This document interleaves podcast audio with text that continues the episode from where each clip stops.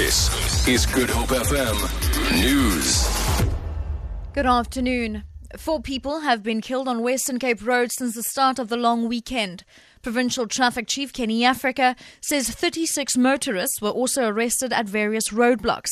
Africa says 30 of the motorists were nabbed for drunk driving. One driver died on the N1 just outside Laingsburg on Friday. And also on Friday, the driver lost control of his vehicle in, on the Montagu Road.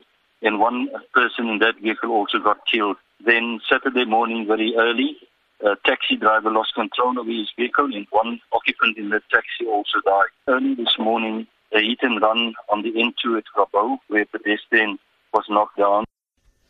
Rainy weather is still being experienced across some parts of the Western Cape as the first winter rain has fallen overnight. The Weather Office has forecast the clouds will clear throughout the day.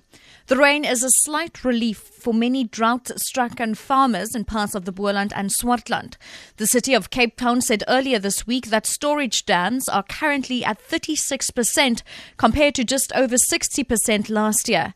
South Africa experienced one of its driest rainfall seasons last year, causing severe drought in many provinces. The organization Undoing Tax Abuse has explained the importance of its decision to obtain an urgent interdict against Eskom's implementation of a 9.4% electricity tariff increase with effect from April the 1st. The organization says it has no choice but to approach the High Court in Pretoria because the matter is in public interest. It says electricity regulator NERSA has declined to provide details on what prompted its decision to approve of the implementation implementation of the higher tariff.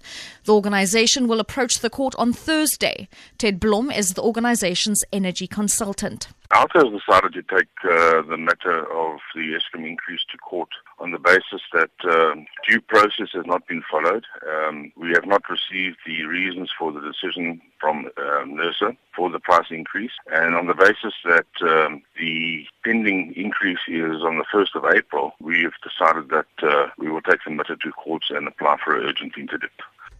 And finally, the internationally acclaimed South African blues rock guitarist Dan Patlansky has hit the road to promote his eighth studio album, Introvertigo, on home soil.